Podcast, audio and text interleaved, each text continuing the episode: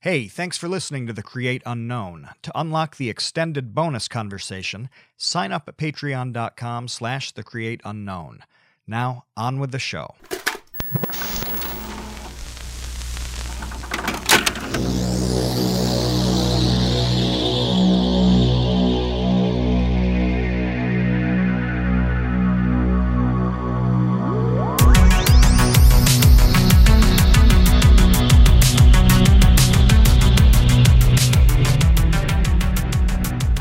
Welcome to the Create Unknown. I am Kevin Lieber. With me, as always, is Matthew Tabor, who is in Las Vegas right now, joining us remotely, and also joining us remotely from the Pat the NES Punk Castle on the West Coast is Pat Contri, the author of the brand new Ultimate Nintendo Guide to the SNES Library, 1991 to 1998. Here is my copy of your latest 900 pound tome of video game knowledge.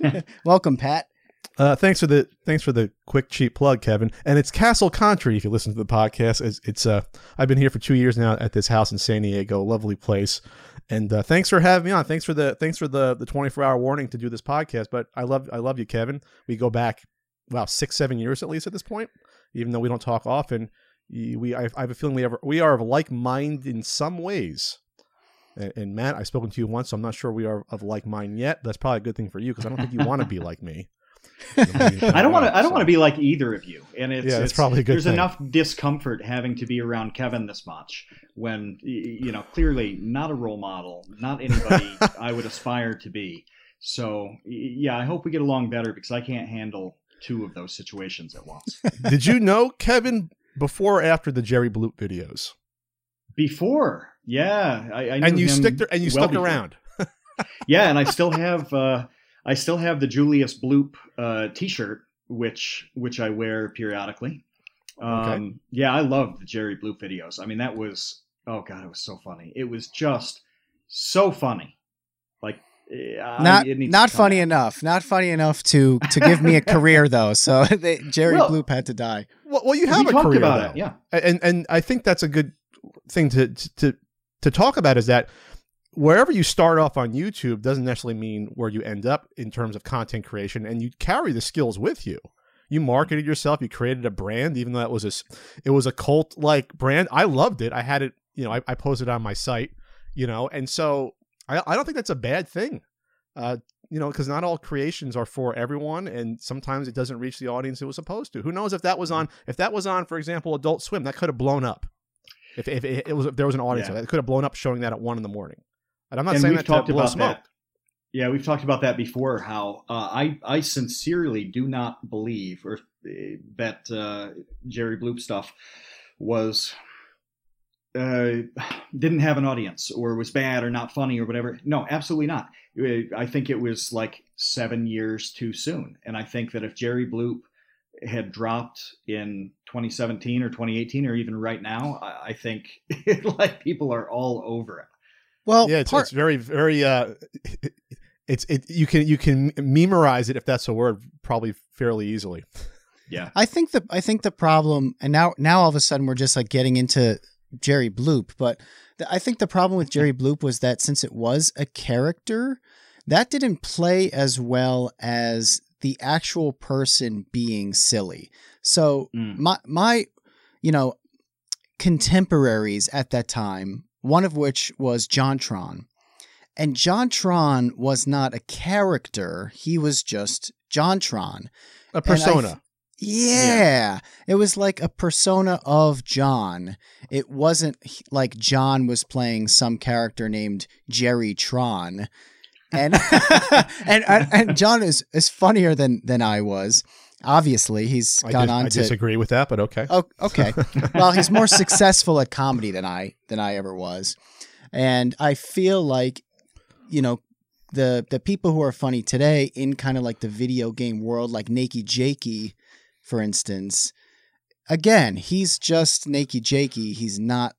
You know, like on YouTube, Miranda is like the only one I can really think of who played Yeah. like a weird character. Like that's not Colleen, she's Miranda, and that really worked Yeah. for her. But it ha- that Yeah. that hasn't really worked, I don't think, very well for a lot of YouTubers. It's still working for James Rolfe. He, but then again, you can make the argument he's an institution. So he was like one of the first, if not the first, to really create that sort of character that became the brand. And it's 13 years on on YouTube where they're still going strong. They still get over, over well over a million views each one that comes out, like once a month. So I guess your mile your, your mileage varies.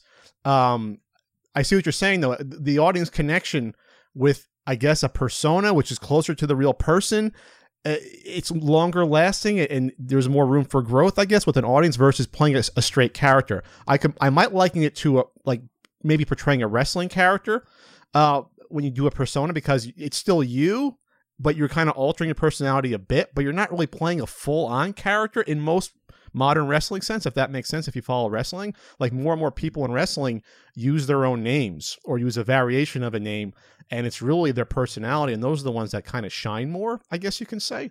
And I guess that's what you're trying trying to get at. Um, and, I, and I can't really elucidate that well, is that um, people feel more of a connection if they think it's a real person talking back to them versus a character. And maybe YouTube is not the environment where that would flourish versus, like I said, like a cable network or on mm-hmm. Netflix or streaming service like even like Amazon, where if you put on a character like Jerry Bloop or Pat the NES Punk, maybe there's a shot at that since that's what you expect. You expect to see characters and stories play out. Maybe I don't know. Too late for what me. Either I'm way. hearing, what I'm hearing is that we're going to get a Jerry Bloop reboot in in 2020.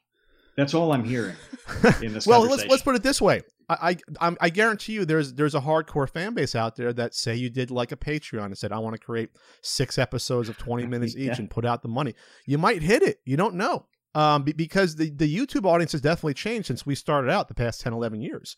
People have left YouTube. People have matured and got older. And the type of uh, material that would, would have flown as popular 10 years ago is not popular now. If you want to talk about algorithms, you want to talk about, you know, what gets promoted. I think it's more about people age and move on uh, whether it's uh, radio shows or TV shows, sometimes tastes change and you get older. And maybe the YouTube audience 10 years ago was older in general because it was brand new, and maybe now it's younger. It probably is. It's probably, you know, pre-teens and teens that dominate YouTube. And then if 10 years ago, maybe you're looking at Netflix or Amazon Prime or Hulu more now for your entertainment needs. Who knows?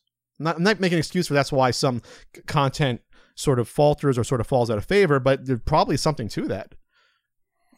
I definitely think so. And I, I think that I would love to go back sort of to the beginning of when I was doing Jerry Bloop and you know you were nice enough to at, to ask to to put it on your website the punk effect at the time and I'm glad that you mentioned James Rolfe because the angry video game nerd was such a big deal when that first came out that yeah. that was yeah. genuinely one of the main reasons that I started doing YouTube because I saw what James was doing making his own show and making his own character and and doing skits and having special effects and and all like baking it under this persona of reviewing these terrible Nintendo games how how much uh, and and there were just not that many people doing anything like that at the time.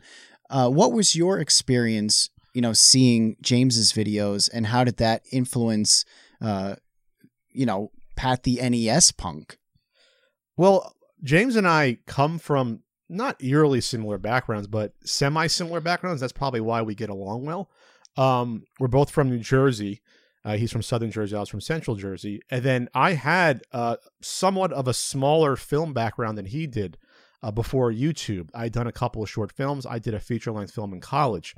So I had sort of an itch to create films. I'd written a couple screenplays. One of the reasons I moved out to the West Coast was to be a, was to be a screenplay writer, actually and it's still somewhat of a dream of mine because I still feel that out of everything, writing's my strongest point when it comes to video production. Not not editing for sure. I can't say it editing. In direction, I'm okay at, but I think writing's my strongest suit. It's what I'm the most natural at. Um, so when I saw James's videos, I was like, okay, here's a guy doing something that I've kind of done, cr- created films. He's into uh, video games, apparently retro games, game collecting, which was not a big thing in 2006. It was just starting to become a thing at that point very slowly, and YouTube helped along with the Virtual Console on Wii. So I said to myself, I've been uh, collecting games since the late 90s at that point. I said, why don't I combine the two? I, I said, not that I could do what he was doing, but I can put my own spin on it and do my own series to sort of stand alongside it. Um, and I think that's what I hopefully successfully did. One of my inspirations was the fact that at least I knew about the video games a lot more than a lot of the trash that was on YouTube at the time, which was literally people because because there was a heavy entry level uh, to YouTube uh, early on in terms of uh, knowing uh, ho- not just how to edit, but also the, the uh, what you need to record for a quality video. So back then, like people were used to using like their Gateway 2000 mics, you know, those long stick mics, and they were and they were just editing in Windows Movie Maker, and, and the quality was absolutely terrible, and they, and they were just doing a straight screen capture, you know, on the em- emulators and things like that, or capturing while they were you know recording it all at the same time with little editing. So I remember watching a Three Stooges video, a review of the NES game, and it's pro- and it's probably still on YouTube. You can search on YouTube by like the order of of videos uploaded, and it's probably from like 2006 or seven, and a person just trying to play Three Stooges. You can hear people in the background. It's probably a gateway mic, and he just knows nothing about Three Stooges and nothing about the game and ragging on it. What is this? Why is this? Is not knowing that the Three Stooges were a famous trio that did short films, you know, set now 70, 80 years ago. He didn't And even I'll- know who the Three Stooges were. Not really. So that it's like would be really confusing if you had no background knowledge. Like, why are I remember the uh, the mini games? You know, like the uh, the oyster crackers with the big spoon, sure. right? Yeah, and it, like if you don't get the reference on that, it's a really strange mini game to throw in. Yeah, so like, that's so- weird. so I said to myself, I I could do the same sort of video, produce it better, put in some jokes, and more importantly, have some knowledge of the Three Stooges and how it incorporates itself with the game because I owned that game as a kid. So at the very least, I said to myself, I could do at least as well as this crappy Three Stooges video. I said it to myself. And then I, that's where it sort of came from. Then obviously, you know, lighting's bad in the beginning. The writing's not as sharp. Establishing the character or persona. You can make an argument that Pat the NES Punk is either more a persona or a character. I don't know. I named him the same just because I didn't want people calling me, you know, the nerd in public as I've seen happen with James still to this day, and it's awkward. So I said I want to be called Pat. At the very least, no one calls me, you know, NES Punk. People call me Pat for the most part. So you know, it kind of kind of works out. So that's how I sort of started and what and saw the, the journey happen with you know people not knowing my videos existed then they then they imagine that they exist and i promote it and then you get on game trailers and then you know the hits its zenith point with content like that was probably like four or five years ago that the videos did their best and then you know a couple years ago uh, they sort of hit a downward slide and we can get into why that happens but you know that's I don't I don't like dwelling on the trends. I don't like complaining about oh people don't watch my videos as much as they used to. I acknowledge it and I sort of move on and try to create new things and that's the advice I give to other YouTubers. I don't you know I, I've interviewed YouTubers that bemoan YouTube and like oh uh, what, what can you do about it? Just try to the, the audience might exist somewhere else if not create content for the audience on youtube. I, I i prefer to create multiple types of content that can find themselves in different avenues because i think that's what you should do as a as a uh, as a uh, an entrepreneur and a content creator is to diversify and create different things whether it's a book or a podcast or a series on amazon prime you know things things like that. Yeah, the fickleness of I'm I'm glad that you talked about how sometimes a show was really popular and now it's not anymore. I mean, I've certainly uh, have faced that on Vsauce too, you know, uh, several times, and I had been thinking about that somewhat recently in regards to a show called Felicity that starred Keri Russell. What? From like Okay, You're 18, 19 out years a ago? Felicity. So Yeah. the last Si- time I thought of Felicity is when uh, I, I went. I went home with uh, with Maura, uh, my girlfriend, the very first time, and we we had to sleep in her sister's bedroom. This was for Mhm. Thanksgiving, like two years ago. And I'm laying Okay. on the bed, and I look up, and there's this big Felicity poster on the wall. and, and I'm like, well, you know, clearly this bedroom has been the same since like 1998 or something. Um, but yeah, that was the first time I'd thought of Felicity in almost 20 years. And now it's the first time I've thought of Felicity since then. It Okay. doesn't come up a lot, Kevin. So No. explain yourself. This is this is why it's coming up now, though, because for those who don't know, which is pretty much everybody who isn't a It's boomer yeah. listening to this, Felicity was a show starring Keri Russell that was very very popular, and she had really long, curly, thick hair. Mhm. sure It was And on the then- WB, wasn't it?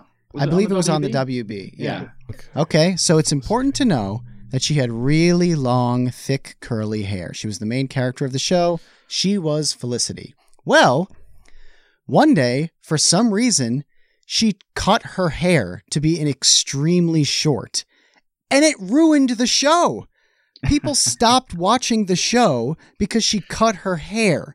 This is true. This literally happened. Huh, The main okay. character cut off her hair and people stopped watching the show.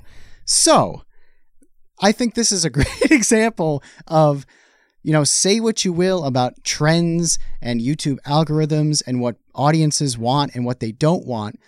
But you could literally have your show tank because of a haircut, let alone, you know, people feel like your your show's gotten stale over the course of 200 episodes of something.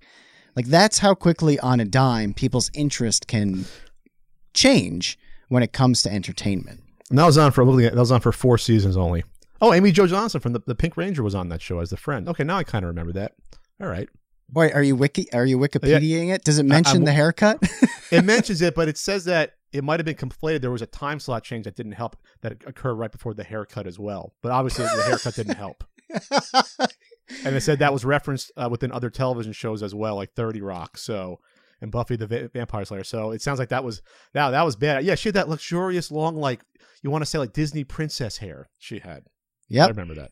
Were you a fan at the time, Kevin? Uh, Did you tune in one night and see like a pixie cut and just You everything just shut it off. for you? How dare you, Keri Russell?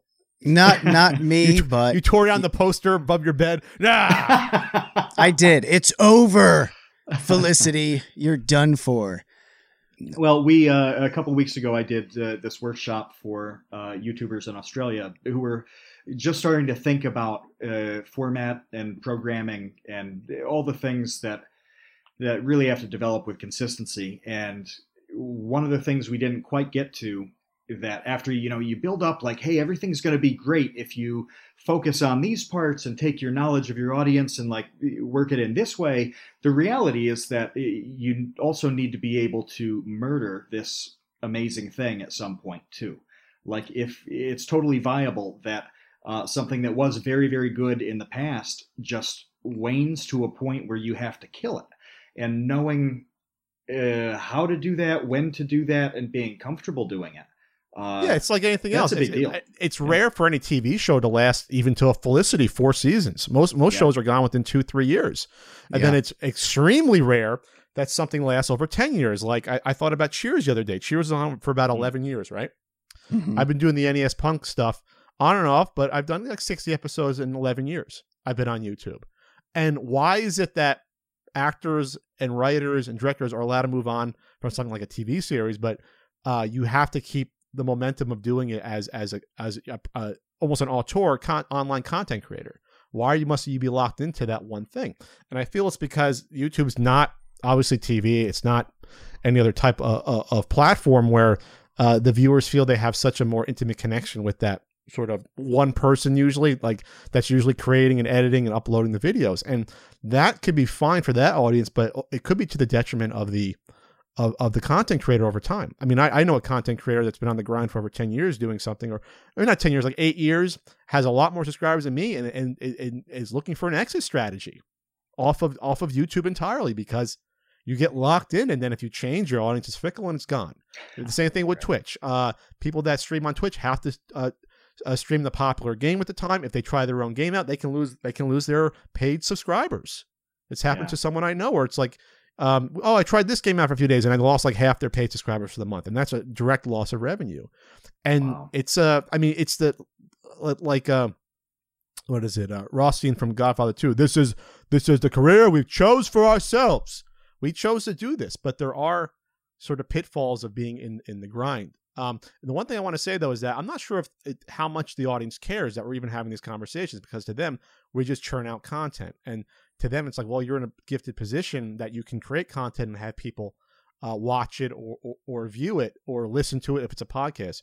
Uh, so I get that too because I, I have had conversations with, with people where they leave comments where it's like, yeah, I like you talking to the YouTubers, but the first 20 minutes is them bitching and moaning about YouTube, and it's like I don't care about that, and I totally get that too. It's like, why would you care if an actor complains that you know they don't have a, a big enough trailer while they're filming Avengers?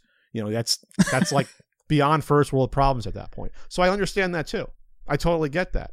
It's not it's not the audience's job to care about our complaints, in my opinion. It's our, our job to, to entertain. I think that's fair, and I think that you know you have over the years done done many things to adapt your content, whether it is going from doing Pat the NES Punk and Flea Market Madness to just doing the podcast really full time now and and commenting on gaming news and what's going on with that. I mean, what's your schedule like? Because you know, Matt and I we do this podcast once a week. Uh, but uh, how often are you recording for your podcast considering I mean, you need to to give your opinions on breaking news, more or less, right? We'll only do it once a week, and that's actually hurt the channel. and we used to do it only twice uh, twice a month or once every other week up until only January. We started doing it once a week, and so I gave up my secondary not so common podcast that you were on, Kevin, uh, mm-hmm. at one point. So I was doing one. I was I've always been doing one podcast basically a week now for the past two and a half three years. I've been doing that, and and no, but YouTube is all about um, not necessarily personalities anymore. It's about trending topics. So mm-hmm. I, if me if yeah. Ian was tethered to me, and as soon as news broke, we recorded our you know sort of uh, on the fly hot takes that might not be founded in anything just to get it out within the first hour, the channel would have blew up. I guarantee you, because uh, Ian and I work well together. We have great chemistry, but we are behind the ball on a lot of news, and that hurts on YouTube. For a podcast, it doesn't matter because people realize a podcast is once a week, but mm-hmm. for the YouTube world, it it makes us look weak. So there's other people that do this for years and do news about uh, about uh, you know trending uh, tech and video game stuff, and they get it out right away. They're not they're not more talented than Ian and I. I can guarantee you, they're not more knowledgeable. They're not better at this, but they do it first. It's like it's like a regular news network. It doesn't matter if you're the best; you got to be first. You don't have to That's be accurate; you have to be first. Yeah, that's something, Kevin, that that you had to go through. Where it seemed like on Mind Blow, that was a show that people really liked, and you know we say this a lot, but every single Vsauce video that comes out, uh, yeah, probably, uh, uh, every video that comes out, without fail, you get dozens of comments that's like, "Hey, when's Mind Blow coming back?" So like, clearly, this was a good, uh, good format. Uh, everything was good about it, um, but it hit that point where there was probably a bit of saturation uh, at that time with more people doing that kind of thing, but also people turning it around much faster. They they just had a setup that allowed for them to hit something. Uh, and I remember, uh, so the Boston Dynamics dog style robot um, that came out like two years ago. You know, the one that could really like mimic a dog. Um, mm-hmm came out about two years ago. That was one of the last episodes okay. of Mind Blow, and I remember us talking about that. And it's like, hey, this is an amazing thing, whatever. And you, and you look, and there are like nine people with definitive videos that uh, were already up there, uh, in part because of uh, the time change. I mean, uh, there were people who were making that video in the UK when we were sleeping, and they had it uploaded uh, by the time we were awake. So that urgency and timeliness uh, is is a really difficult, fickle thing, and it can cripple even successful programming. Yeah. So what does that tell you? Is it a problem with the content creator or the platform? And sometimes it could be with the content creator, but I would argue that if that's the if that's sort of the environment you're you're in, you're set up to fail because then you're you're at the whim of an algorithm and of you know of, of speed and expediency versus putting out quality content and that's what YouTube's become more and more over the years. Definitely the past two to three years, it's that's what it's changed into. With with it's uh you know there was an article about the rise of the angry gamer about you know everyone railing on you know you, you basically get into this uh algorithm maelstrom of like oh I see one person I always bring up the Last Jedi because there's tons of videos that are insane like four hour videos you know why the Last Jedi Last Jedi is objectionably uh, objectively bad you know things like that you watch one you get recommended for ten others so you can spend literally four or five hours every day yeah. on one topic because that's what YouTube's feeding you. That that's how they know you're engaged in, in the system. That's not good content, but that's what that's what that's what you're engaged with.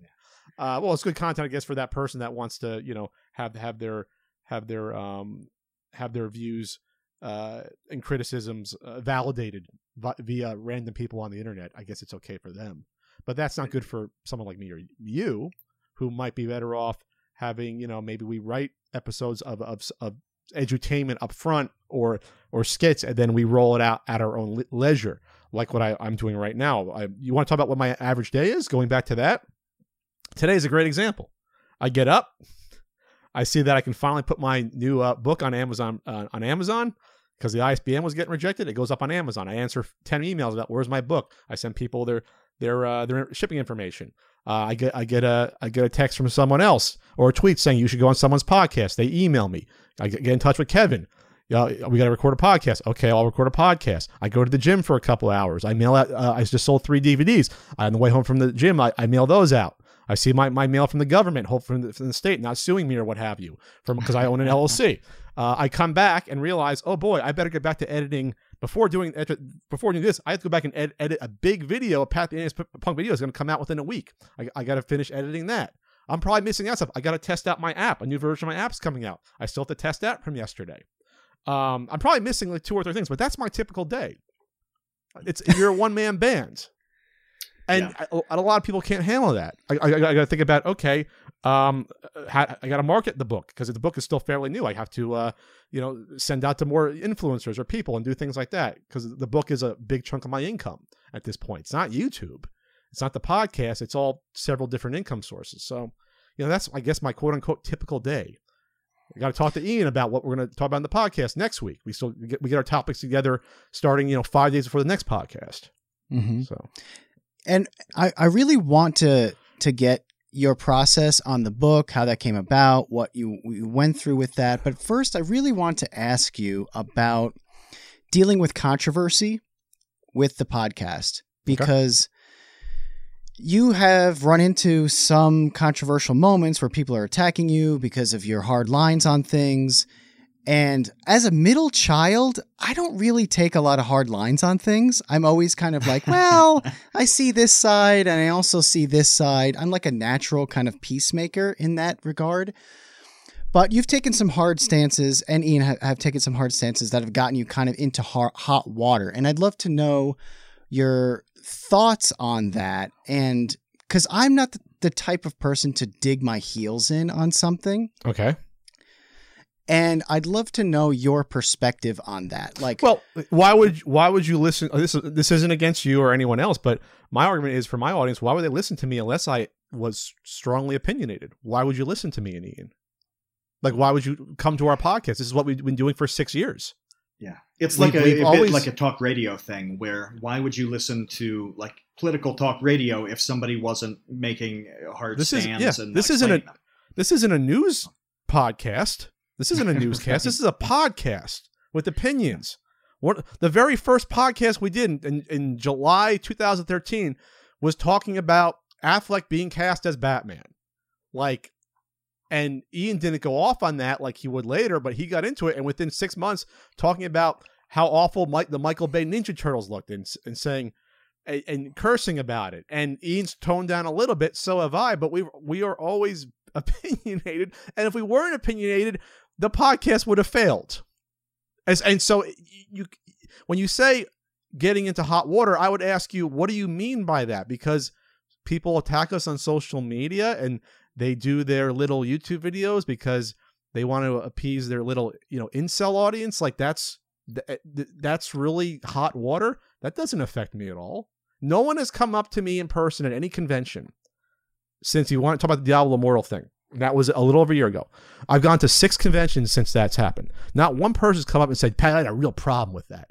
Those aren't real people that are online leaving those harsh comments or telling me and Ian that we, we are um, what, what, what's the thing they say we we are I forget that some of the things are call, calling us cucks or what have you or whatever whatever slang that they think is cool for the moment and that's doesn't to me the online world like that in social media that's not real life and I, and I said that to Colin Moriarty when I had him on my NASCOM podcast because he did that joke uh, you know, a day without a woman and everyone went after him. I said, "How is that really affecting you?"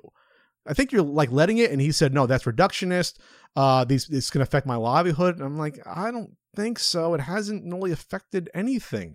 If you want to say you get, you get some heat on you, you lose some subscribers, I would say uh, those subscribers didn't belong anyway because they should have expected us to, to have opinions like that because it was not out of our norm to have opinions like that. That was not the first time we gave opinions that people didn't like. Like we've talked about, uh, uh, what's, the one thing that people came after us for that was big before that? I whenever we talk about something even tangentially related to anime and it being weird, like you know, the, you know, giant bouncing boobs and Dead or Alive, we get people come after us and get downvoted. So it happens from time to time. Uh, so it, like, why should it bother me? Like the YouTube audience is is so weird, and the people that are constantly leaving comments, like I said, those aren't those aren't my that's not the people that listen to me and Ian or watch my videos. I don't think so. The people that watch my videos and the people that I respect are the ones that I see at conventions, uh, like well-rounded people that don't have the time to just be online and post memes uh, angrily at you. That's not to me a real thing overall. Maybe you disagree. I don't know. I just it doesn't affect me. Like as soon as someone on the street says something like Pat, I got a problem with what you said, then I'll take it seriously. You know, but, but until then, it's like, eh, really? So how do you balance that with somebody who uh, looks at it on the surface and, uh, and and processes what you just said and, and how you've responded in the past as uh, this this guy has contempt for a portion of his audience. Yeah, he loves uh, the the real audience like you just described, but uh, if somebody if somebody processes it that way, how do you respond to that? How well, would I you think, respond to it? Well, I think it's it's a it's um a mischaracterization to say that oh you you hate a certain portion of your audience because I have a different opinion about it. Like I don't understand that. I, I disagree with Ian all the time on the podcast about things. We've gotten to arguments on the podcast. I still love Ian. I still respect Ian. I don't hate Ian because of that. And, and I I have big political differences with my friends. I still respect them. I still love them. So so if people have a problem with something I say, you know, that's I, I think that I hate them because I have a different opinion. Mm-hmm. That's not on I think at that point that's not on me anymore. Because if we had a conversation in person, they would not say the things they'd say to me online. I can guarantee you that. Either because either they didn't have the force of will to do that, or they realize in person that it's so silly. I'm a very affable person, I think, overall. I agree, Yeah. but why? So why do you think it is that way? That that that that some people will because, like you because said, if YouTube have is because YouTube uh, festers uh, a toxic environment. YouTube does not is not conducive to nuanced thought and, and nuanced opinion. It's not. Social media is not. Facebook is not. Twitter is not. It's all quick. Uh, take things out of context. No room for nuance. Go. Because that's what how would be a better format? Not Where do you YouTube. think? Well, Uh, sure, for- but I mean, what would what would offer uh, an opportunity to explore nuance in a way that would Well, make this stuff happen less? let me let me let me tell you how I knew uh, a lot of the outrage was bullshit that happened because we lost almost no patrons at the time. We, we did not see it really a real dip in the net, the people listening to the podcast. The podcast uh, subscriber numbers listens stayed about the same at the time. They understood the podcast audience is different than the YouTube audience, and so they understood what we were saying. And even if we weren't, if even if, if they thought we were we were over the line, they were listening to us for the past five six years. They know that Ian and I go off the handle at times. From, So why is this the one thing that it should be uh, the one that dooms our career, as some YouTubers say?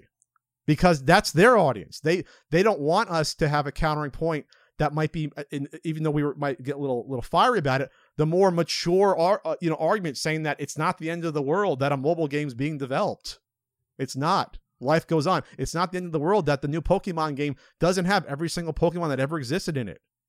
And and that's fine for a uh, for Twitter or on a podcast, but for YouTube, those opinions are dangerous opinions to to the the the angry you know gaming YouTubers because their audience is more reactionary, and that's not that that doesn't uh that doesn't jive with what they're used to hearing. They're used to hearing everything's angry and everything's wrong, and my life is now in danger because of it. Do you think that this is unique to uh, like a subculture of gaming, or that this sort of pocket exists no matter what sort of you know group Um, you're talking about? I think there's always there's always pockets of of sort of um I don't want to say just angry, disenfranchised people that because Ian's been a part of some of it in the past. I, I, I won't get into it, but there used to be you know angry. Every forum has the angry forum posters. You know, and, and forums have been around forever. I don't think it's unique to YouTube, but there's always going to be. It's it's like the Yelp thing, right? Who's the most likely to leave uh, uh, reviews? Uh, people that either had a really good review or people that had a horrible review. 95% of people that had, ah, pretty good, or it was all right, they're not going to leave a review because they're not angry enough or emotional enough to do so. Because they are well balanced people that get on with their lives. If I have a family and a good job and I'm trying to, you know, care about other people in my life, why I, I who has time or the the motivation to go online and be angry and and like have alt accounts and troll accounts to go at people on YouTube that I disagree with? Like, what are the? Have you met someone in your? Are you friends with any person like that? Like, do you? I don't think so. Do you I- I personally know? uh, is, I can't imagine that. No. Oh, I, I know a bunch. You do? Okay. uh, probably five or six now. Um, so tell me about. So Yeah. tell me about them without getting specific about them. uh, uh, like what? Well, I What do you mean, wanna like, are they are they happy with themselves? Do they see it as a fun time? Is it like Yeah. a recreation to them? Uh, overwhelmingly, um, it's people separating, uh, separating talking about a certain thing from whatever their public life is, you know, and not wanting to cross streams, basically. And so, you know, they're not. It's not like a special hobby, um, but they want to be able to be honest without any blowback, like with their friends and family and job and stuff like that. I mean, it's So- not. So they say so they know they should be embarrassed by their behavior then outright because they're No. hiding. They're Absolutely I- not. no. If they realize no, that no. my fam- my family and friends might look down upon this behavior, they don't think they're they're somewhat ashamed of it. Mm, No. if you're not no. if you're not ashamed, why would you hide? if it's in the context like uh, people I know do it on political stuff on both sides too, um, eh, which I'm trying to come up with a unifying factor here and can't because it's a split. Uh, but they don't want to like have political fights with you know their friends and family and stuff and so there's nothing wrong with what they're saying they're not saying inappropriate stuff they're just segmenting it out Okay, so so you're you're parsing out political discussion versus I'm talking about trolling. I'm talking about people that like have troll accounts just to go after people. That that to me is, is the step beyond what you're saying. Well, I want to have a political discussion about I'm a conservative. I'm, I'm afraid my parents are liberal, or vice versa. So I don't want to upset people. Does that make sense? Versus just posting like memes because I disagree with someone being a conservative or someone being a liberal, and just going on a meme hunt. I think. Oh, I you yeah, lost me. You froze. I, I had a blip. Uh, I'm sorry. I thought you I Last thought you were deep in thought at first, but I don't know if you heard me. not that deep. No, no, no. I, I, uh, you froze out on me, or I froze out on you when you were saying parsing. Parsing was Uh, the uh, last word that I heard. What you said, like maybe hiding your political affiliation versus Yeah. outright trolling and, and fucking with people. There's a Uh, difference. Right, right. Um, yeah, I mean, I do know a guy who who has uh, a, a really great account where he does just kind of stir things up to be funny because he just plain likes it. Like, it's nothing wildly inappropriate. It wouldn't like it really upset anybody, but it's garbage. You know, trash posting on Twitter. Okay, Yeah. yeah, and that and that and that's Uh, a hobby. So okay, that's his recreation. Yeah. Okay. Uh, but do you think that uh, do you think that these these people are ever ever right? Is it possible that they ever have a point? They could, but even if they're even if they're they're right in spirit, their their um their aggression makes it not worth listening to. I mean, that's just the bottom line because people can say like, uh, "I disagree with what you have to say," and I can respect it. I can respect that opinion. But the moment you, you call me or anyone, you call someone a cuck, why should I listen to you anymore? Like why? Because you're not coming from a place of of constructive criticism. You're coming from a place of just attacking someone and trying to trying to make them feel worse about themselves for having an opinion that you don't personally like. There's a there's a difference. Like don't I I, I always go by the rule. Don't ever say something you wouldn't say to someone in person online. That's that's mm. just the bottom line. It does seem impossible to deal with trying to have what you just described as kind of like a nuanced conversation that I do agree that podcasts allow for. I mean, that's the whole point That's what we're of, doing right now. of what we're Yeah. doing right now. Well, between between Um, us, uh, you know, the bet- audience uh, can't do really anything. that's that's exactly us, the yeah. point I was going to make is that like we can do that right now between the three of us, but it is completely impossible in in all regards to do this with every single random person you don't know who tweets at you. And Yeah. even to start a conversation, for instance, on Twitter with somebody, like I've tried to have like a nuanced discussion a- about about something that's not even controversial at all. Sure. Mhm. Like I tried to have a conversation one time with somebody who was going after me for something that I said about fashion uh, of all things, about like the fashion industry, and I started Bell to- bottoms are not coming back, Kevin. yeah. How dare when I think of fashion critiques, I think of, uh, Of all Kev- the Vsauces. Kevin Lieber, yeah, yeah. But primarily Kevin Lieber, Vsauce2. Yes, But after like the eighth back and forth with this guy, I was like, man, this is just drilling a hole straight into my day that I don't need, and it's not helping anybody. Well, you also know the motivation of that person Be- because you can have people following you like me. I have people that follow me that every once in a while I recognize them because they'll take sh- little pot shots at me. Mhm. And they're trying to do it to get their own little cloud of like, oh well, I got Pat's attention, or or, or maybe I secretly don't, don't like Pat. This happens to me like almost every month or so. I don't block the person necessarily because maybe they're getting out some anger, but it's directed at me. So you can quickly figure out whether or not they want a real conversation because when you try to be constructive or offer them assist in some way, they don't respond or they don't get back to you. So at that point, I'm like, well, then it is what it is. So I, I think going back to social media being bullshit, um, you have to think of it as it could be constructive, but mostly it's it's uh fleeting just because the more you think about it, the more it just wears you down. And it is a time sink. There's people that are addicted, obviously, to Instagram. Um, people uh, probably more so than anything else. Instagram is made to be addictive because it's constantly photos. You don't even have to read; it's just photos you're seeing, and so it's meant to be addictive. Um, Uh, TikTok but is with- a nice balance too, where it plays on that quick photo thing, but with such short form video. Like I've been, I talked to uh, some people the other day who were on the younger side, and all of them were like, "Yeah, I can't stop scrolling through TikTok. I can't." Oh stop." yeah. I, I, guess Snapchat's probably the same way because they're like quick. What is it? Fifteen seconds or whatever. That's sort of is that what TikTok is as well. That's sort of like they decided that's the the, the sweet balance of getting your attention but being uh, long enough to do something worthwhile. I guess because six seconds isn't. What was it? What was the one that WWE tried to do? It was Vine. like tout. It was like Oh, no, yeah. they tried to do something called tout. It was like combination of like shouting and tweeting. It was like eight second videos or six second video. It lasted like six months. It- you know, so but we found the sweet spot, or Instagram, I guess, is just well, just photo delivering uh, you, and you, you go you out there. Uh, this isn't. Uh, y- I'm gonna be yelling at clouds, old man. You go out and you see the younger generation constantly on their phone. They're just probably going through their Instagram feed. I know how we're getting off topic of people being angry at me on the internet, but this is what I'm to say about people being angry at me at the, on the internet.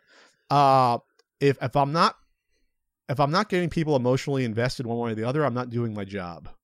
Um, I'm just not.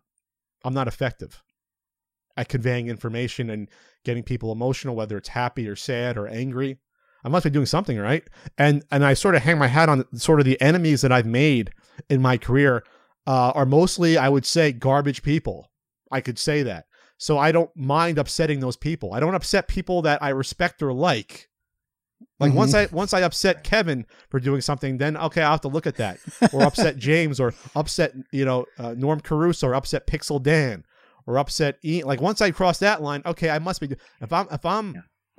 If I'm making bad actors angry enough to do vid- uh, videos about me, I don't mind that because I'd rather be that counterbalance force to that in the in the universe, I guess.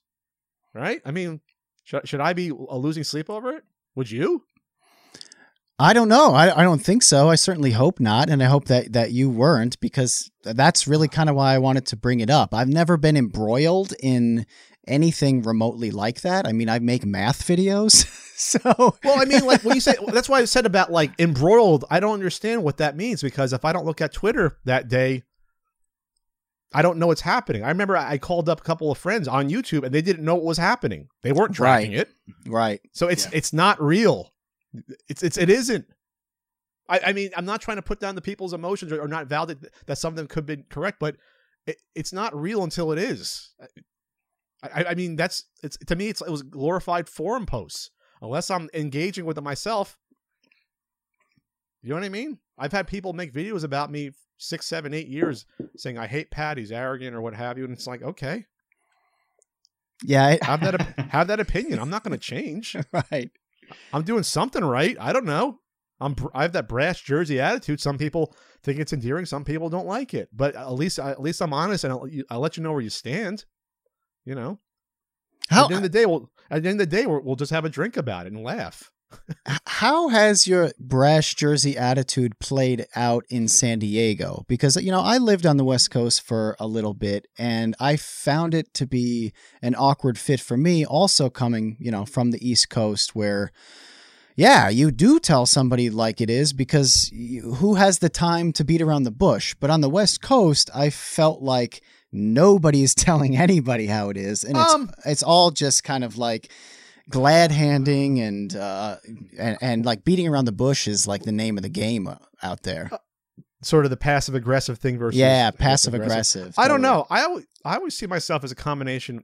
this is gonna be weird. I think of myself as a combination of, of West and East Coast because as much as I could be brash and forward, um, there's people in Jersey that are make me look like I'm a child when it comes to this. You know, I, I'm I, I think I'm I think I'm very empathetic, a lot more so than you know a lot of people that I grew up with in the family that don't realize that oh, peop other people have feelings and maybe you should back off. So I guess I've adapted well enough. Um, I mean, with women, I've done okay because some women actually like the fact that you're direct and say what you mean and don't have time to bullshit. As well, uh, women that I've spoken to, uh, some they hate the fact that there's guys that don't know what they want or don't say what they want and are wishy washy. And, and a lot of guys, you know, the West Coast attitude, it's more wishy washy. I'm not saying I'm an alpha alpha male, but I, I think uh, I'm definitely more in that type A personality than the B, where I'll just lay sort of step back and let things happen. Obviously, you know, I, I've sort of created my own business where I, I do things for myself, and so I'm probably not the best example to speak upon it, but I think some people deep down respect honesty because they're not used to seeing it, um, aren't used to it. So I don't know. Maybe you had a bad experience, Kevin. I mean, I'm in San Diego. That's a more moderate area of California than like San Francisco. You know, it's a military town. We have a Republican mayor in San Diego, so I don't know if it has anything to do with it or not. I don't know.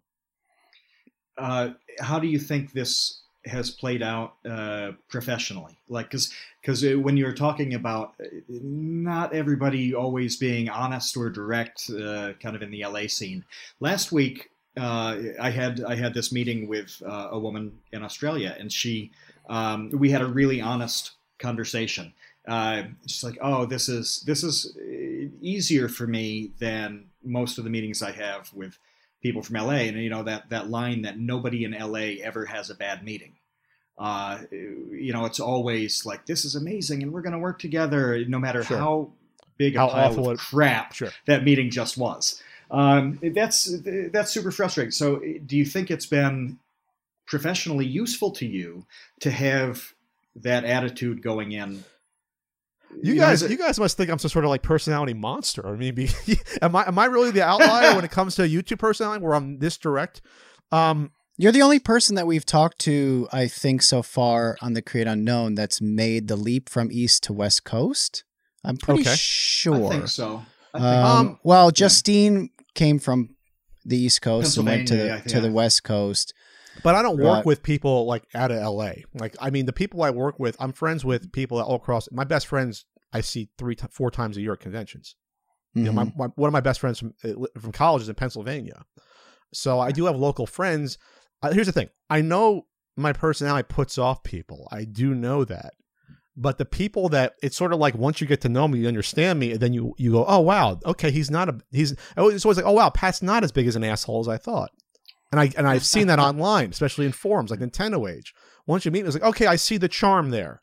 I see I see what's going on there for better or for worse. I, I mean, in terms of the creative process, I've rubbed YouTubers the wrong way. I, I guarantee you I have. But at the end of the day, and this goes towards uh, myself and to people that I have problems with or issues, I think a person is judged best by who surrounds them and who their friends are. You can best judge a person by that. I think that is sort of like the grade A way of saying, okay, what's this person like? Well, who, who who's he around? Who respects him? Who does he work with? I Yeah. don't, I don't surround myself with bad people. I don't associate with bad people. No, no, no. I don't. I, I, I definitely think that that's a great way of of that's a great litmus test. I guess I was just asking selfishly because because I went from the East Coast to the West Coast and then I came back to the East Coast partly because like I di- I didn't vibe all that well with people on the West Coast. At least at least in LA. I've never spent any time in San Diego. Maybe it's different. Did you? Was it the fact that you were a little bit too real for people in LA? Because I don't think you have an aggressive personality, Kevin. No, I'm not an aggressive person like at all, but eh, I get annoyed when I feel like people are wasting my time. Like I feel like my time time is the most valuable resource uh, aside from health. Okay, so you got health is at the top You- of you the got pyramid. Spleen, liver, time. yeah, spleen, liver, Okay. and then time is right below health. And I don't like having my time wasted. And I felt like that happened a lot on the West Coast unnecessarily when somebody could have just said, Hey, I actually am not going to do this. And Yeah. the reason that I say that I am going to do this is because I'm like too passive aggressive to actually tell you that I'm not going to. And then now, now my time is my time is wasted. And as an East Coaster, uh, that bothers me. So you took meetings with like, oh yeah, we're gonna work. It's it's gonna be great, and you're like, I know this is bullshit. I want to get out of here. This is garbage. I'd rather you just say that we're not going to see each other again or work. Yeah, or again. I thought, or I was under the impression that something, yeah, we are going to work together because you told me we were, and then you Doesn't ghost happen. me for the next six months and stop Yeah. replying. It's like, all right, I can't handle, I can't work I- this way. That could be specifically Hollywood, though, right? Or the L.A. Uh, scene. Maybe. I think So- there's a media, com- a media like broader media Yeah. component to that, where it's quite a bit more common there. Yeah, because you're not you're afraid of pissing off anyone, so you're always on Right. walking on eggshells, even when you know it's bad. Yeah, we'll do lunch. You're not going to do lunch. right. There's a there's a YouTuber. Um, yeah, I can tell the story. He won't care. Andre Meadows, good, uh, w- one of my best friends, I guess, in the content creation sphere. Andre Meadows, Black Nerd Comedy. When I first met him, um, it was at this like uh, video game meetup group, um, outside of LA, SC3, Southern Cal, Southern California, whatever. This was like 2012 or so, 13 maybe.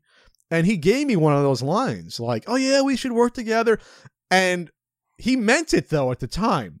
But I, I was like, this guy doesn't mean this, so I had the wrong reaction to him. This is before I was friends with him, and so I didn't get it. But just because I knew he was from LA, I was like, oh, he has that sort of like LA thing. Yeah, yeah, we should work together. I was like, "Pfft, yeah, he's just bullshitting me, you know. So I can see how it is, and then yeah, and it, it can be frustrating talking to people that live like he lives. I think in the Valley, and people live in Burbank or LA. It's frustrating if you're not of that mindset. I, I hear people like, "Oh yeah, LA's not for me. I got to move. I got to get out of here." And it's not just for business wise; it's friend wise. It's hard to make Yeah. lasting friendships because Yes. that bleeds mm-hmm. into. Um, well, I don't. I want to be friends with everyone, not piss everyone. But you're not really friends with the pe- people. Then it's just like, yeah, No, no, I'll no. See, I'll Or- see like once every three months or whatever. I don't know how it works. I don't. I don't have LA friends, quote unquote, where like maybe you'll see them and do cocktails and, and they but they won't come to your birthday party. I personally don't do friends like that. You're either my friend or you're not. Yeah. You know, I don't do like wide webs of acquaintances. I guess that's how the LA thing is. You know everyone. that's why I, I, I wanted to probe you earlier on on That's- this that stuff sounds with like sexy. the attitude on it. Well, it is a little bit. I can, I can drop down an octave and get it real hot. Uh, but I so what I what I was hearing when you were saying that is you pretty much saying I have this kind of quick filter or heuristic that's that's going to be like a really efficient way to get me with the people who I'm compatible with. Uh, Really? like, you, you, you're, you're putting some computer science terms in there and some uh, AI. I have a Just that it's heuristic a- right. Like a quick filter that uh, like you know so i don't i don't take it as like a brash jersey thing so much as i'm going to be direct about this and because you, said it with the audience uh, the podcast as well. I'm going to be direct with my audience whether they like it or not and it's going to filter out some subs who probably shouldn't be subs. Uh, it's going to filter out potential friends who i wouldn't have wanted to be friends with anyway uh, and that it gets you to these relationships that are just kind of what you are looking for in the first place Well, yeah, but isn't that what what you go back to when people say be yourself? I mean, like, why would you not want to be your like like why would I want to fake myself in order to get a YouTube audience or podcast audience? And there are definitely YouTubers that do that. Absolutely. do yeah I couldn't live with myself because I feel shame. I guess that's a nice way I can put it. And there's a lot of people that don't. They do. I mean, they're going back to whatever that angry gamer article was, where they asked people straight out, like, "No, I don't really care about this stuff that much, but I know that an audience is going to watch it, Yeah. so I, so they're going to pretend to be angry about it." I couldn't get on here and pretend to be angry about things. I mean, because I'm I don't know, I mean, I'm too old. Yeah, I mean, and the, it's not- the I other mean, I, the friend thing uh, when when we were talking about that I, I also have always found it weird when people are friends because it's it benefits them it's like oh i'm friends with so and so because i know they can advance my career like or, Sure. or whatever it is uh, that and then once they don't anymore then oh i don't have time for them oh, Like, there's that been three, th- three big so- YouTubers that did that to me. One one who got in a little bit of hot water in May of this year. Uh, quite you might know who I'm referring to. Um, that that definitely did that where it was like, oh, let's say I'm fifty thousand subs ahead of you. You don't exist anymore to me, even though I, Hmm. you knew me when I had no subscribers at all. Um, you know, and that's happened. Three YouTubers that I was friends with. Like, I mean, like I have their f- phone numbers in my phone. that like I I knew them ten years ago, nine years ago, eight years ago, that just yeah they'll say hi to you. Oh yeah, hi Pat, but it's almost like they're ashamed to know that at some point they didn't have as big of a whatever influence or career that you are. It, it- some people some people think that way. I feel Right. sorry for them. I just do because then you're, you're never going to be fulfilled. There's always going to be someone else out there that either someone you know or don't know that that uh, you're trying to achieve that that sort of level of fame, but at the end of the day, you're just a hollow soul. It's the best way I can put it. I've seen it We were- happen. I've seen I've seen people that I collaborated with, you know, after the fact, or just like begrudgingly. i mean, begrudgingly saying hello to me in person. Oh my- what does that look like? What does a begrudging hello look like? oh hi pat like you can tell like i have to shake this person's hands Right. and i know it's awkward for them and i love awkwardness because that's reality and so i'm like oh hey what's going on buddy Uh-huh. knowing that you know you you wouldn't return a phone call for me unless i said like i'm gonna make you $5000 on something or or i'm gonna have you in- invited to a convention that i help put on like yeah that's happened like, yes and it's we but we are this this is this is I think what people don't understand is that this is not a YouTube thing. This is any industry where uh, egos get involved with with any creative process, music, TV, movies, I get even probably theater and or art where there's always people that think that I have to get ahead and who cares about the people below me? I'm going to step on them and get above. And that's why would you why would YouTube be any different? And it's shocking to me that that the, the, the audience out there think it might be different just because it's a different platform that's more more down to earth. No, the, the personalities don't change regardless of the media platform. They, we are all the same. If I was in, in, in movies and knew these same people in movies, they would act the same exact way. As soon as I'm bigger than Pat, you know, they, they did the sequel to Home Alone. They're bigger than me, what have you. And, and Pat, you're just an extra. Fuck off. Here's a kick. a couple weeks ago we talked about we talked about networking and this this same topic i- in very similar uh, not exactly the same but very similar where it's it's like hey, what do you do with the people who were you were useful to them in a networking kind of professional scenario? And then eventually there's some distance whether uh, it's from them getting big or whatever uh, or do you put up with the jerky unbearable people for some kind of professional gain you know? And and it's I, that's a Uh, personal question. I mean, that's up yeah. to you. It's up to your code of ethics, your morals. I mean, these Yeah. these YouTubers that that pass me by and then you know wouldn't piss on me if I was on fire. Which which I'm trying to think. If I was on fire, maybe you would piss on someone because then that adds like you're not going to put out the fire with your piss. It'll just add more insult to it. I don't know. That's a weird expression. I, I know. I don't know. I just thought about that. But um, some people would say, "Oh yeah, it's cool. I'll be, I'll, I'll collab with you." And and some people like me, I'd be like, "Know what? Fuck off. I don't need you." But I guess it also depends on where you are and whether or not you are closer to having what I like to deem or other people fuck you money, where it's like Right. I'm almost at the point where I pretty much am, where you know I don't have to, you know, shuck and jive for people in order to to get ahead and and you know dance like a puppet for for you know collaborators in there. And I, I think people realize that. And I again I sort of hang my hat on the fact that that you know like uh, like people I think respect me somewhat without knowing that like I can't do anything to help them necessarily. And I look out for my friends. I've looked out for all my friends and I do that. It's one of that's what makes you a friend. But it's not like people realize okay if I talk to Pat or say associate with Pat my YouTube you know career is going to blow up. It probably won't if anything it could possibly hurt you if you're caught in one of my hot takes that doesn't really matter you know So let's let's get into the book because we're we're we're kind of running out of time. We didn't even talk about it Oh. yet. I want to know.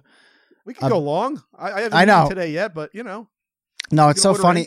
It's so funny when when when I was talking to Matt about having you on the show. I was like, I am. We do have we have to do no prep for this because no, I know Pat and he knows me, and we can talk all day about any number of YouTube related topics. kevin why Uh, don't we talk more than like once a year what what is wrong with us would you consider us would you not to make this awkward would you consider us friends or just like really close colleagues that sort of commiserate every once in a while and that, that, that's necessarily a bad thing I would say Spit on my mic. uh, definitely friends.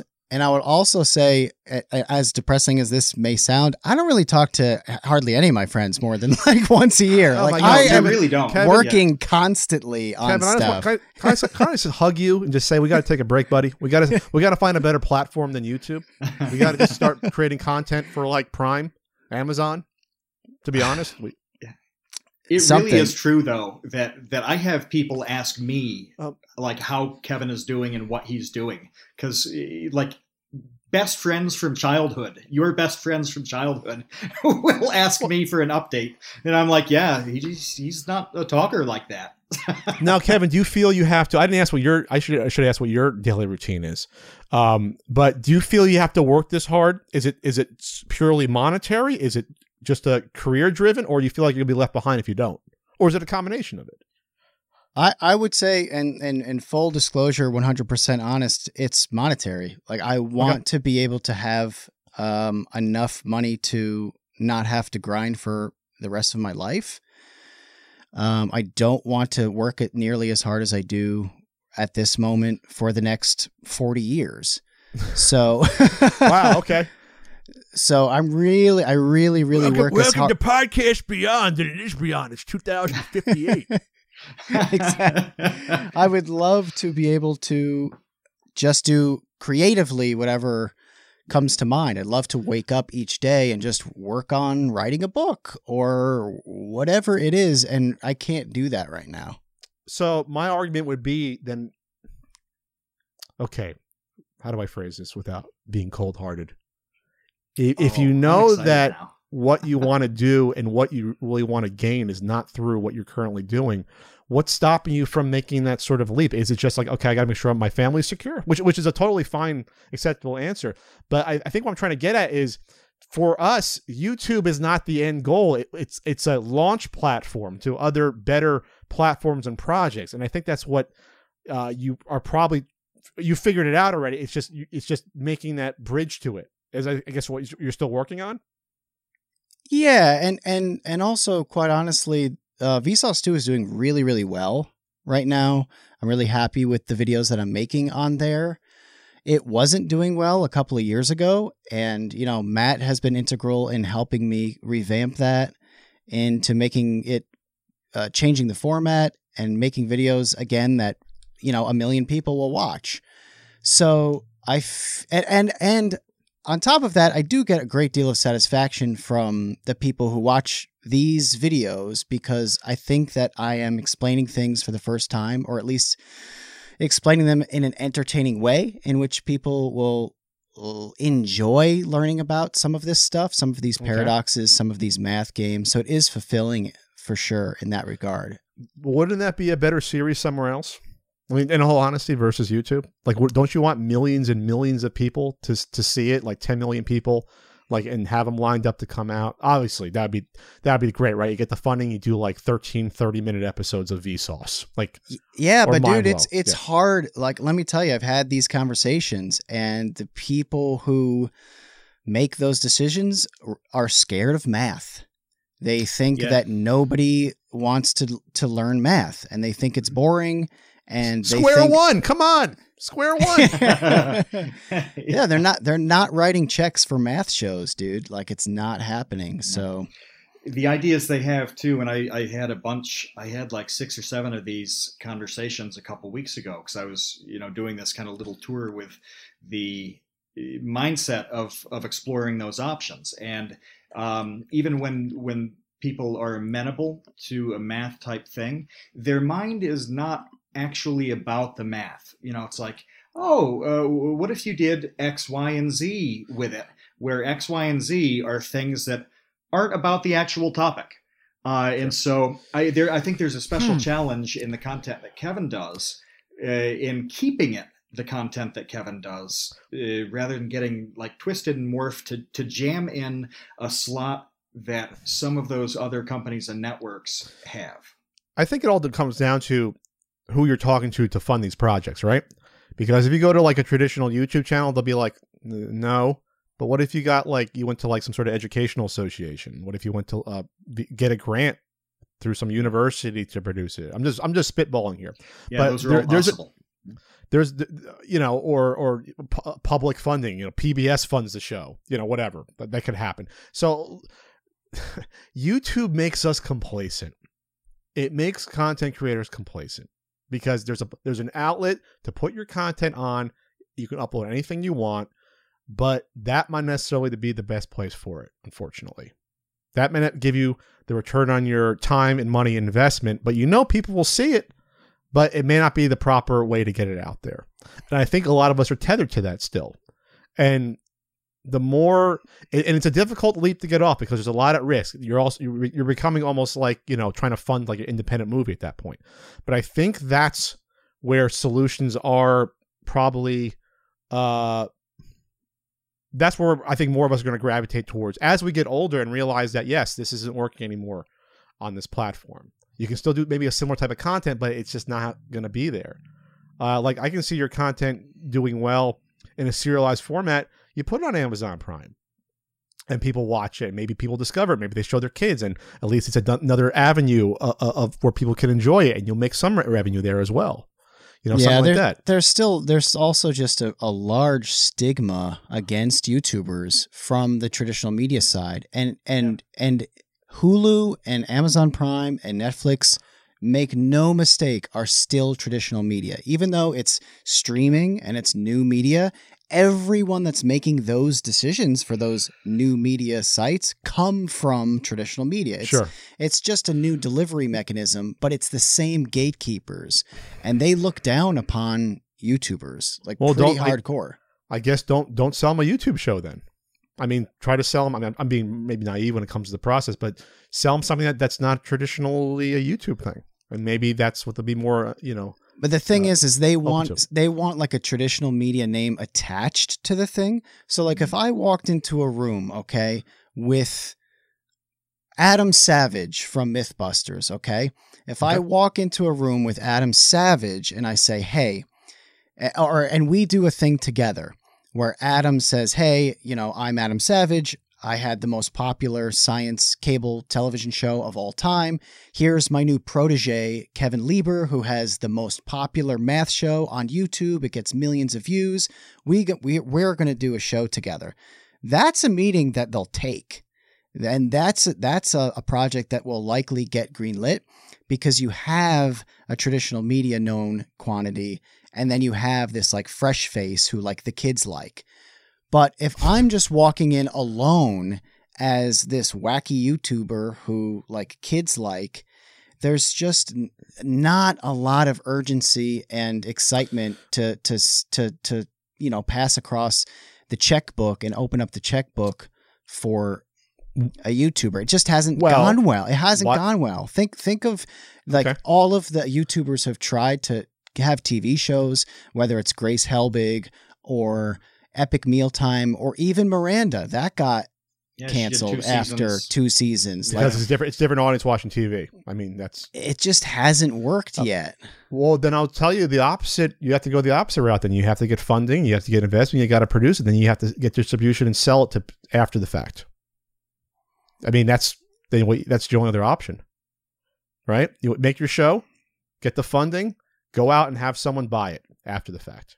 I mean, that's Yeah, That's I mean that's solution. possible. Yeah, that's just a big it's a bigger risk. investment in yeah in time and money. Honestly, in, in the end though it's the same result you make what you want to make but then yeah you'll keep more of the profits at least but it's but yeah you got to put the money on the credit cards or get the investors like if you said if you got like say you needed 50 grand to make uh i don't know tw- 12 13 episodes of of mind blow or what have you if you did that then you could you could shop it to a a, a hulu or get an agent to try to get it picked up by you know maybe someplace in europe some cable network would show it and you make your Mhm. money back that way. I mean, that's and obviously it's a lot scarier, but It's know, an option. it's an option. Yeah. I mean, I, Yeah, my, but- my my my documentary, uh, we just signed a contract for an agency to shop it around. The documentary, I invested money in, I invested time. Obviously, I'm hoping to recoup that. But if they sell, sell it to a network or sell it overseas, then we'll make the money back on it. Besides, obviously, showing it on Amazon, charging for it on Amazon, selling Blu-rays, obviously. So maybe it's a Mhm. traditional Kickstarter slash investor route, right? I'm not trying to tell you what to do, Kevin. I'm just spitballing. I'm trying to help you. 'cause I love you. I love you, I- Kevin. Even though I never, I- never talked to you. I understand. It's just it sounds easier. A lot of this stuff sounds easier on paper than it is. You in need some practice. cash? What do I, what I got on me? What I got on me right now? My wallet. Let's, let's get started. I got Dude. three three fifty on me. No, four fifty in cash. All right, I probably need more than that. Pat, tell me about your book, man. What Which one? What? Uh, well, either of them. I mean, you know, the new one is really a sequel. It, uh, it- I, I imagine it was the same process. What is that process like creating Oh these, my- these books? Oh God. Oh God. You know what? and that's It- it's- that's something our patrons wanted to know too. Was uh, yeah, they they wanted you to just say what it was like to write these things. It's crazy. Let's let's let's just back up. It's not well. The first book I wrote sixty percent of. The second book I wrote about fifteen percent. I hired more writers to help me because the first book almost drove drove me crazy, and did not I did not have a social life for the last year and a half to, to complete it. Just about my girlfriend hated me. Um, because I had to stay home, and that's one of the reasons I stopped going to the flea market is because I had to write and finish it. Um, it you can say I'm a little bit of a madman because I, I get a goal in mind and I think about how do I complete this and get to this finish line, even though it it might have a toll on me. I don't think about the toll it takes to do it. Um, so it- it's all nice and dandy to say I want to create basically Leonard Maltin's film guide, but a lot more words per review for any video game system. Uh, it's tough though to project manage it to get to a point that's respectable and to the level of quality that I hold myself to, at least in my projects. Uh, at least nowadays, those early NES Punk videos with no lighting, maybe not. But you have to be sort of um, a perfectionist, but also a good project manager, and be able to work with other people. And that and those skill sets don't usually align. Um, I think with a lot of people, but for me, I guess I, I'm I'm good at project managing, so I could wrangle together other writers and have sort of a unified vision and try to hold them to that and scheduling of writing and pay them for their writing because that's what an ethical uh, editor of a book or publisher or whatever producer of a book should do is pay their contributors. Um, and so I guess the NES book was sort of a hard lesson because I realized I couldn't do it all on my own and it nearly killed me. Uh, Ian dropped off the project. Uh, and he couldn't continue with it at a certain point. I continued on. I showed, I, I went on. I hired the writers and I got it out there. And then the response was overwhelming because I had no idea if it was going to sell. I completed most of the book before the Kickstarter in 2016.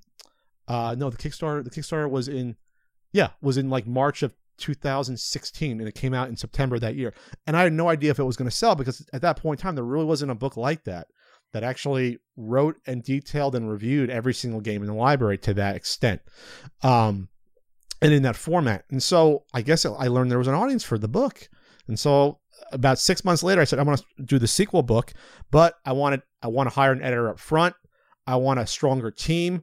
I want to take a step back because this is going to kill me if I do this again. I can't write 450 reviews again. I, mean, I can write like, I think I said originally 130. Then I went back to like uh, 80, and even that was overwhelming for me to keep track of all that um, while doing a pot, two podcasts and what have you, everything else. So I, I, I guess um, it's weird because I, kn- I know it's a major accomplishment in people's eyes. It doesn't really affect me as much as it should now that it's out. I mean, it literally went on Amazon for sale the, the, the morning that we're recording this. Mhm. And for me, it's just like, okay, that's done. What's next? Which I think is both good and bad because I sort of don't get complacent with what I've done, but I should relax and enjoy w- what what the accomplishment was and, and that my team helped accomplish. So I don't know if this gets you the answer in your question at all. I'm kind of rambling right now, which I tend to do on a podcast. I guess it can work. But um, I, I am proud of it though, because I do honestly believe it's the best book of its kind on the market. Because there are competitive competing books. Mine has the best writing. Mine has has the best information. Mine, you know, has has the best format and layout. Or else I wouldn't do the book if I didn't believe that. So, how did you uh, find the writers, and how did you get like the graphics, like the screenshots for everything? What What is that process like? for the Super Nintendo book, uh, 99.9% of the screenshots were created by the writing team and, and myself and the editors uh, in emulators because we really don't care. It's like, oh, why capture on a CRT? It's blurry. It's not going to come out well in the print format. It doesn't matter. No one really makes cares if the col- if the colors are 1% off. Um, there was a team of seven or eight writers for the NES book, even though most only averaged about 10 reviews each, besides Ian, who did 150 and I did 450. Um, so for the second book, I, I got back like the four or five best writers from there, and then I hired four more, four or five more writers. So there was a team of ten writers for the for this eh, Super Nintendo book, and they just tried out. I put out a call. I said I prefer professional experience. If not, submit your writing. And me and my editor Ashton went through the writings and we picked out the best writers uh, to to do it. And then that's how that's how it was accomplished. And then the graphics were created by my buddy uh, Yoshi, who's now back from Singapore, who literally worked on the Death Star for Episode Nine, and he did the he did the some of the cover art, and he created CG carts of every Super Nintendo game. Him and a couple wow. of assistants. That's Yeah. crazy. So, so maybe I shouldn't say that. Every cartridge in that book is not a picture, but most people would not be able to tell that. Most people can't tell uh, that you know on, on the cover here that that's a not a uh, a real Super Nintendo. You wouldn't be able to tell. So, No, it looks amazing. but it comes down to like two and a half years of writing, project managing, uh, error checking, sending things back to writers, making sure writers are on schedule. Uh, you know, dealing with not complaints but issues with certain uh, writings that aren't up to speed. Because when you have ten different people writing, you still have a sort of unified sort of uh, vision of what a, a- standard review should be. And yes, you, you allow writers to have their flavor of writing, but they, they shouldn't be that radically different from each other. You know, Mhm. it's not as dry as Leonard Maltin's film guide. There is room for flourishing with uh, with the reflection section and being more funny and more anecdotal and uh, having a little bit more of a historical uh, uh, uh, flavor to it. But you still have to have all the writers on point, um, and it's a lot of writing to keep track of. And then when you come, it comes to selling it. I know that with the first book, you did a lot of conventions. How in the world are you traveling around the country with these heavy friggin' books? I have- I have what is that those- like? One of those Hank Hank Pym little uh, devices that shrink them. No, oh no, they, they they get shipped out from warehouses, and I sort of do like this pat math where I figure out, okay, I'm going to a convention that's in a certain area and has this many people that went there last year. I should be able to sell this many amount of books, and it usually works out. So I've only sold it at two conventions so far. Next year I'll probably do my last heavy convention run of my career, which I mean like doing eight to ten in a year because I've been doing that for like eight nine years and it's worn me down. Um, so yeah, most of the time I end up having a couple books left, and so I you know or like maybe eight books, and so I wholesale them to a couple of shops locally that know me, or they consign them and then pay me when they sell. A couple places still owe me money. You got to pay Pat at some point. Uh, I'll send I'll send Frank after you with a PVC pipe.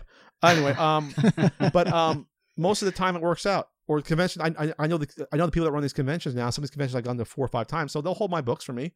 They'll hold 10 or Mhm. twenty books for me for the next year.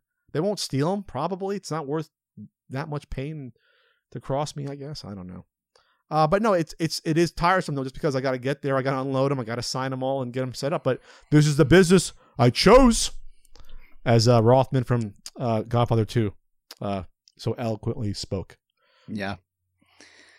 Well, I would love to talk all day, but you know, uh, I don't think that we can. I think we all have, uh, you know, books to sign and videos to edit. Hey, and give me, uh, give me. We only had one Patreon question, right? There's not another one you want to. we're do? gonna we're gonna do more. We're gonna go through our Oh. Patreon wormhole right now. It's gonna And, it's uh, gonna feel weird. It's gonna feel a little strange at first, but when you land, it, it's it's gonna be worth it, and you'll settle. Yeah. It's that It'll feeling when- warm, when, when you're when you're in a car on a road and you, and you go down like a steep hill, you get that like gut feeling, like whoa. Yeah. Little It's- it's exactly little like scary, but kind of pleasant too.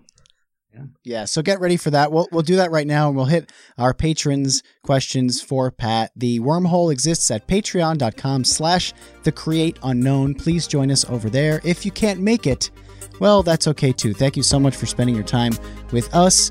Leave comments, do all of the things that that you want to do. And uh, until next time, we'll see you, Space Cowboys. Thanks, Pat. Bye. Thanks for listening to The Create Unknown. There's more episode waiting for you, but to keep listening, sign up at patreon.com slash the create unknown. You could hear the rest of our conversation as well as unlock the ad-free feed, get exclusive content, join the Idea Baby Gang, and more. Thanks for listening to The Create Unknown. If you liked what you heard, and I certainly hope that you did, please subscribe wherever you're listening to this podcast and leave us a review on Podchaser and Apple Podcasts. Those reviews really go a long way. While you're at it, you can also watch the video version of this show on youtube.com slash the create unknown. Check out our Patreon. It's patreon.com slash the create unknown. You can get the full episode. You can join the Idea Baby Gang, become one of the known access creator services. There's a lot going on on our Patreon. It's all part of phase three of TCU. So go to patreon.com slash the create unknown. Follow us on social media. We tweet at Create Unknown. We're on Facebook and Instagram at The Create Unknown. You can follow me, Matt, and the show on Podchaser for podcast updates. You can also find a link to our Discord in the show notes. We love our Discord because we get to talk to you and you get to talk to us. So join our Discord.